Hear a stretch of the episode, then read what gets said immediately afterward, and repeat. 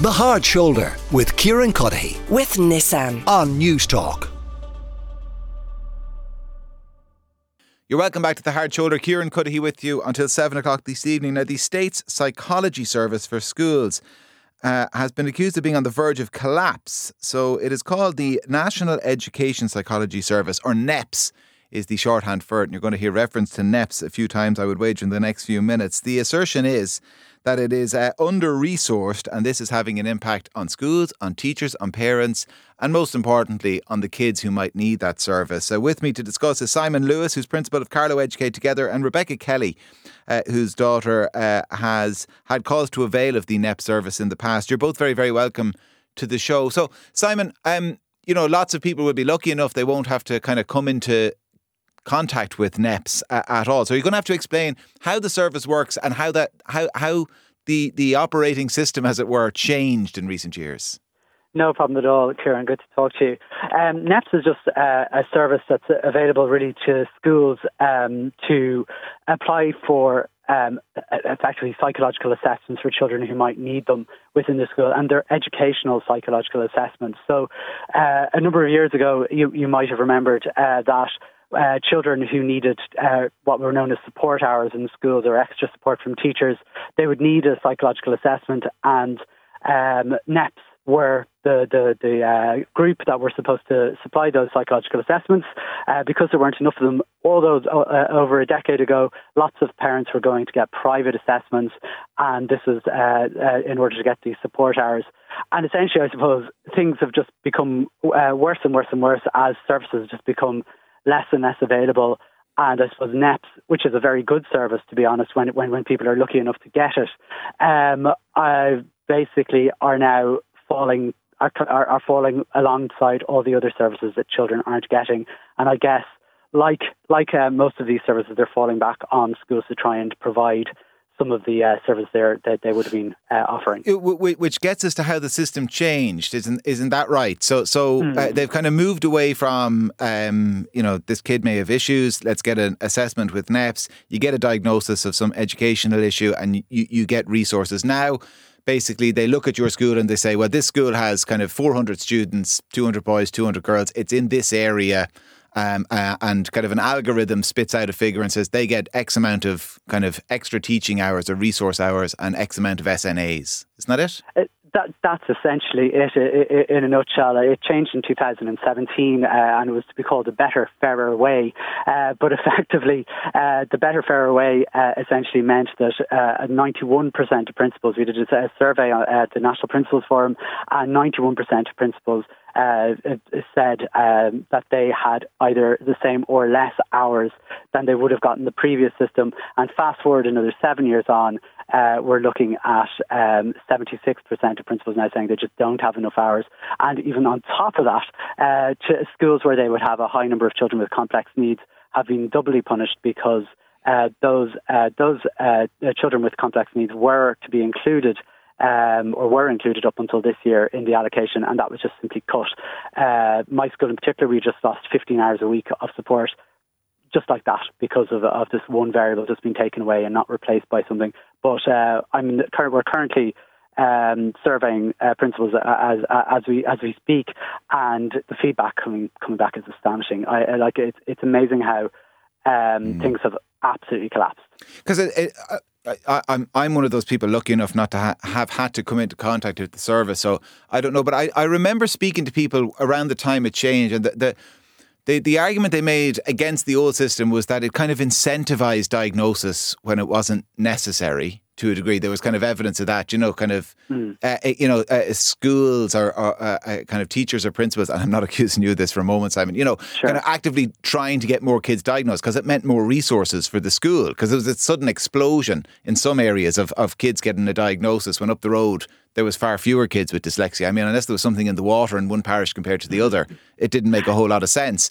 Um, and and I think the as I understand it again from those conversations at the time, uh, uh, the, the rationale then for the new system is that there should be less recourse to kind of calling a NEP psychologist that you use, say in your school, you have 192 hours, I think, I was looking on the website, of, of extra teaching hours per year, eight SNAs, that you use them in such a way that it prevents kids getting to the point where, um, you know, you're you're you're you're not in an emergency situation. That's kind of exaggerating it, but you're at the point yeah. where you need an outside psychologist to come in.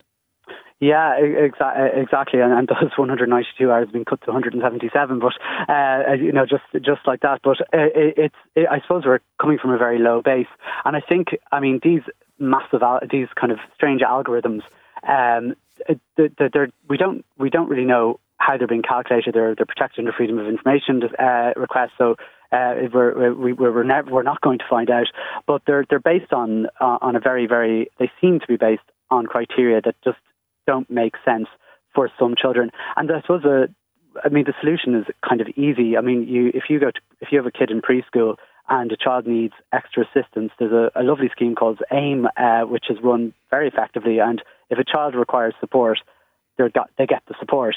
And but the mad thing is they move into primary school and all those supports are gone away because some algorithm decides that just uh, based on very, very, like totally different criteria, that, uh, you know, your school is only entitled to this amount of hours. And you have to spread them as thin, uh, really, really thinly uh, to, um, uh, to the children. So at the moment, I have 146 children that require some sort of support, and I'll have 177 hours a week to fulfill all of those um, all of those supports. It's just it's just not possible. So, so is the criticism, and, and, I know I mentioned Rebecca, who's with us as well, and I do want to come to Rebecca to, to, to, get a sense of all of this from a parent's point of view. But uh, again, just for people at home, kind of lucky enough like me, uh, not to have to deal with this, is the criticism? It's slightly of the model, but it, it, it's more of the resourcing, is it? I mean, I, it sounds like you'd have kind of less of a complaint about the algorithm if it just meant that you, you had more hours, uh, uh, you know, so that you could kind of provide those kids you mentioned in the school with the service they need, the 146? Um, I, I, to be honest, I just don't. Th- I, I, think the algorithm is nonsense. That's the problem. So it, it, it you know, it doesn't. It, you can't. You know, a child, a child isn't an, isn't isn't an, isn't an algorithm. You know, yeah. you, you, if a child has needs, they just need whatever they need to, to but, help them with but the needs. problem was, and the problem with the old system is that you had to have a NEP psychologist come out, and all 146 of those children would have to be assessed and diagnosed, and then needs allocated based on that. I mean, maybe kind of in, a, in, in an ideal world that would happen, but you know as well as I do. I mean, if we don't have enough NEP psychologists, and there are black spots in the country with the system as is, a system that's going to be mm. way more resource heavy is never going to get off the ground. You'd be here in a year telling me it's an utter disaster.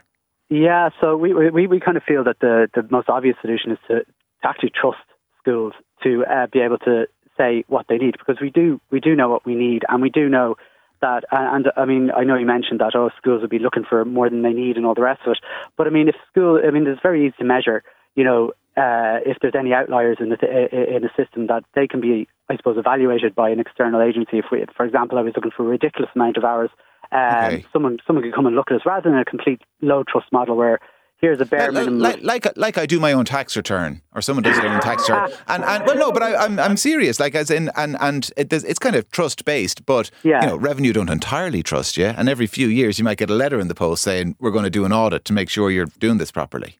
Well, we have inspections in schools uh, all the time, you know, for, for child protection, for, for uh, whether we're teaching the curriculum properly. I think the same could be said really for whether you've uh, okay. applied for the, the right amount. We do it very easily. I mean, in, in other countries, I, I, I mean, I, I just find it, just to give an example, I was in Finland uh, on a on a exploring about outdoor education. But while I was doing that, uh, the teachers were, were in, up in arms at the time because there were 205 children in the school and they were complaining they only had access to a psychologist two days a week.